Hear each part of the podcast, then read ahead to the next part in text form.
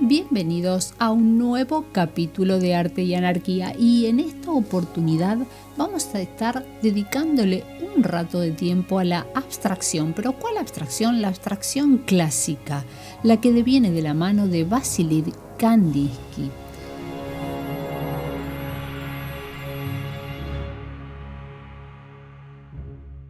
Vasily Kandinsky es un artista que tiene un poco, y ya no tanto, la historia de ser el padre de la abstracción, pero bueno, hay muchas dudas acerca de sus inicios y ya han aparecido otras artistas que dieron la pauta de haber iniciado este movimiento un poco antes, pero esto no le resta mérito a Vasily Kandinsky porque realmente su pintura no deja de ser revolucionaria.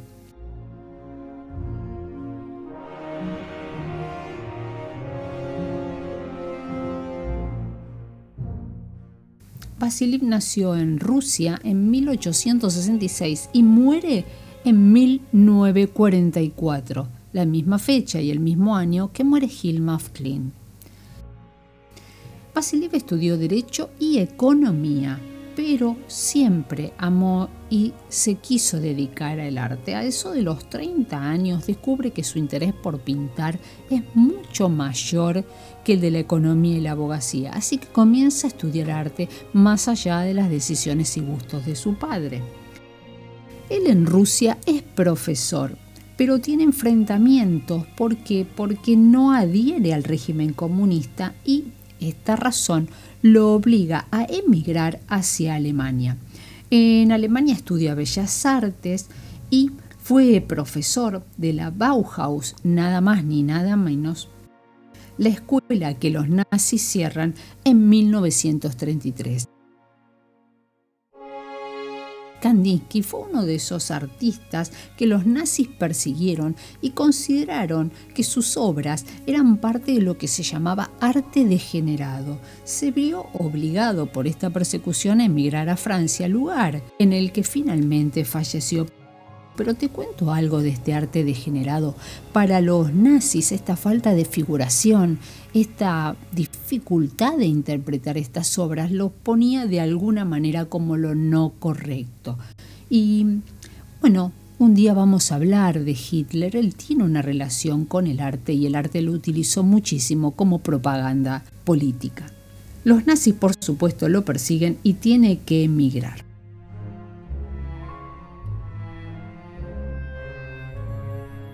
Los inicios de Kandinsky, como los inicios de todo el mundo, fueron figurativos, pero poco a poco fue llevando su obra hacia la abstracción y luego a la abstracción total. Es un gran teórico del arte y incorpora lo que se llama psicología del color, utiliza signos propios, mucho, mucho geométrico. Él escribe varios libros de arte. Era amante de la música. Le encantaba tocar el piano y el cello. Y para él la música se relaciona con el color. Tiene una pauta que decía que, por ejemplo, el blanco generaba una pausa, el negro generaba un silencio, el verde sonaba como un violín y así iba componiendo sus obras durante mucho tiempo como composiciones musicales. Él escuchaba la música y vivenciaba los colores. Este artista tenía una enfermedad que se llama sinestesia, que es un fenómeno mental que mezcla los sentidos y puede pasar algo así que para nosotros sería como mágico, ver colores al escuchar eh, sonidos o poder leer algunas palabras en relación con el color. Difícil para nosotros poder comprenderlo. Pasaba mucho tiempo en componer cada obra y algo que a mí me gustaba era que si él tenía una idea o una palabra o algo que quería reflejar, lo repetía en su mente como un mantra durante todo el tiempo que llevaba la obra a su finalidad. Para Kandinsky el color era emoción. Afirmaba que Cada una de esas combinaciones producían frecuencias vibratorias similares a los acordes de la música. Decía que al igual que los colores, las formas también tenían efectos espirituales, por eso la geometría tiene una intensidad igual que el punto y la línea de contar determinadas sensaciones y sentimientos. La espiritualidad humana para él se relaciona con las formas y colores que el artista elige. Por eso la tristeza, la alegría aparecen ahí y se pueden transmitir los sentimientos a través de las pinceladas. El color es un poder que influencia el alma para él y decía que el artista debe tener algo que decir, pues su deber no es dominar una forma, sino adecuarla a un contenido. Fue influenciado espiritualmente por Elena Blavatsky, que era la exponente más conocida de la teosofía y por quien luego generó la corriente antroposófica que es Rudolf Steiner. La teoría teosófica postula que la creación es una progresión geométrica a partir de un solo punto, el aspecto creativo de la forma que se expresa mediante una serie descendente de círculos, triángulos y cuadrados.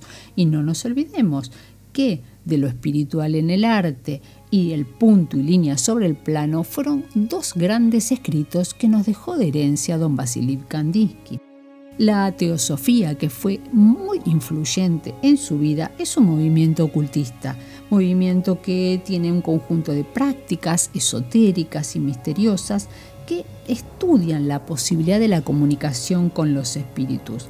Elena Blavatsky y Rudolf Steiner quien siguió estas ideas a través de la antroposofía que tiene la continuidad de las ideas medionímicas sobre la materia y la mente.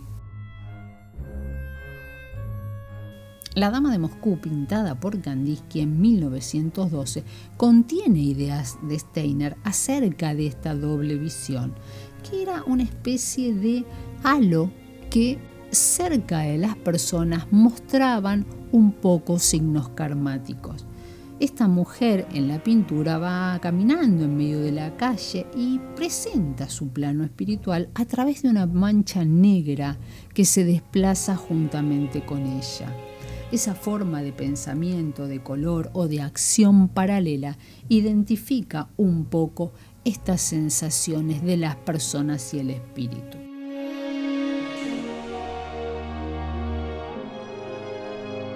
Mujeres que se relacionaron con Kandinsky. Gabriel Münter fue su asistente, su alumna y realmente fue su amante durante mucho tiempo. Ella ayudaba en su atelier y mientras él estaba haciendo una de sus composiciones, se sintió agotado y se fue a dar un paseo. Mientras que eso ocurría, Gabriel Münter decidió ordenar un poco el atelier y, sin quererlo, dio vuelta un lienzo y lo puso de un modo diferente al que lo había dejado Vasiliv. Cuando él regresa de su paseo, se arrodilla entre esa obra y dice que es la obra más bella que había visto y que no podía creer lo que estaba ante sus ojos. Vasiliv nos lleva al objeto cuadro como objeto en sí mismo y en calidad de belleza. Münter quiso estudiar Bellas Artes, pero en esa época no fue recibida y pudo entrar como alumna del taller de Kandinsky. Ahí fue que él, ya casado, por supuesto, comienza una relación con ella y la conocen a ella a través de esta relación. Por eso ella se conoce en la historia como la novia de Kandinsky. Cuando Kandinsky la deja y rompe la relación con ella, ella pinta una, un cuadro sobre una mujer desolada que recibe una carta y que asume que en ella hay malas noticias. Tiene que ver un poco con la ruptura que ella sufre de Vasily Kandinsky, pero también por las noticias de la guerra. Pero ella dice algo que a mí me interesa que vos sepas. Para los ojos de muchos, yo solo fui un innecesario complemento a Kandinsky. Se olvida con demasiada facilidad que una mujer puede ser una artista creativa por sí misma, con un talento real y original.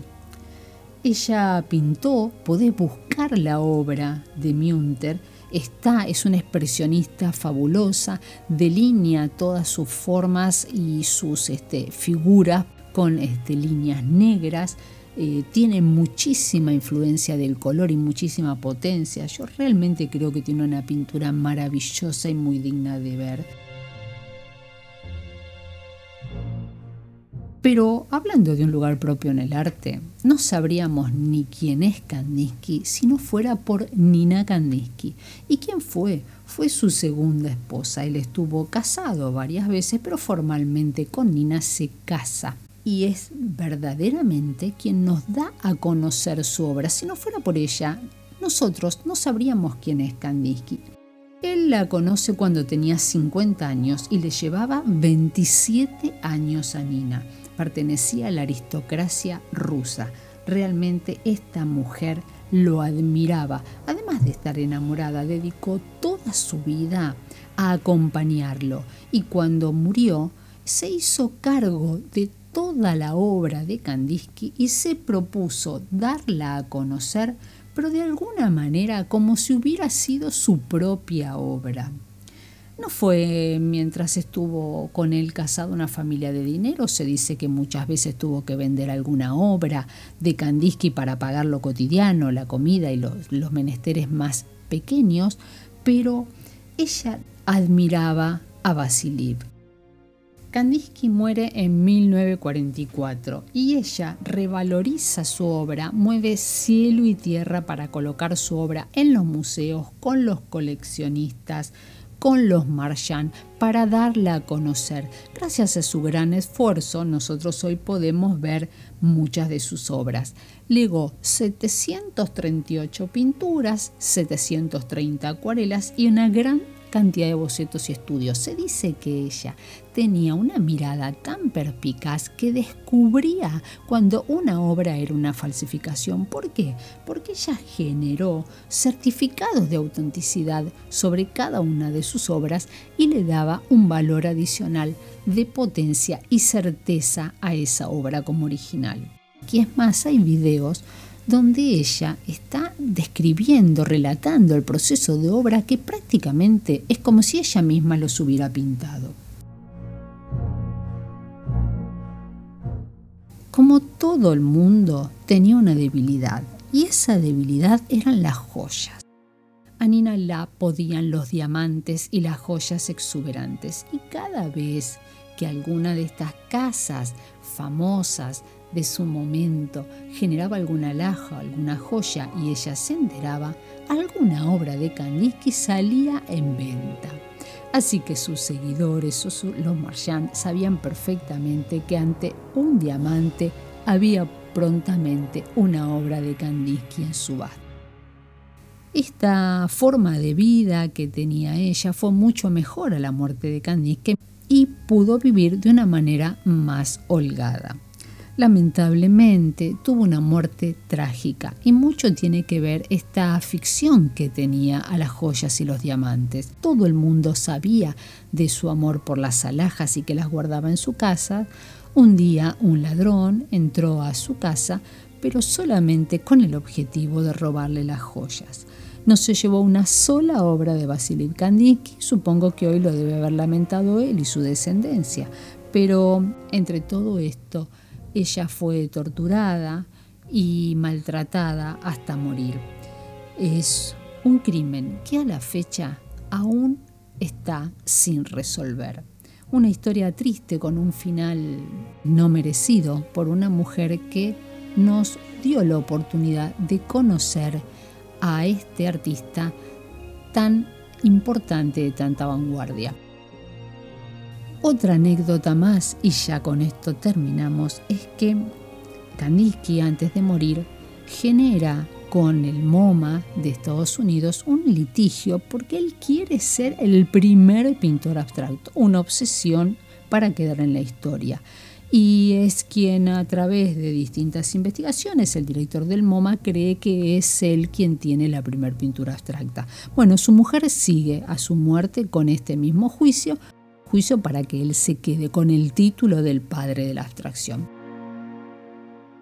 Si te interesa también, en Google Art podés encontrar la música de la pintura de Kandinsky, que se llama Suena como Kandinsky, que es muy interesante. Creo que este hombre nos abre un espectro enorme de posibilidades para ingresar al arte por distintos lugares o por lugares que no fueron los convencionales. Fue un gran enemigo de Picasso. Picasso estaba en el top del cubismo y si nos ponemos a pensar, uno no se entendía con el otro, pero creo que Kandinsky generó un movimiento que aún hoy, a presente, todavía se sigue eh, desarrollando y con muchísima potencia, y no así el cubismo. Apostamos por la abstracción y por su continuidad.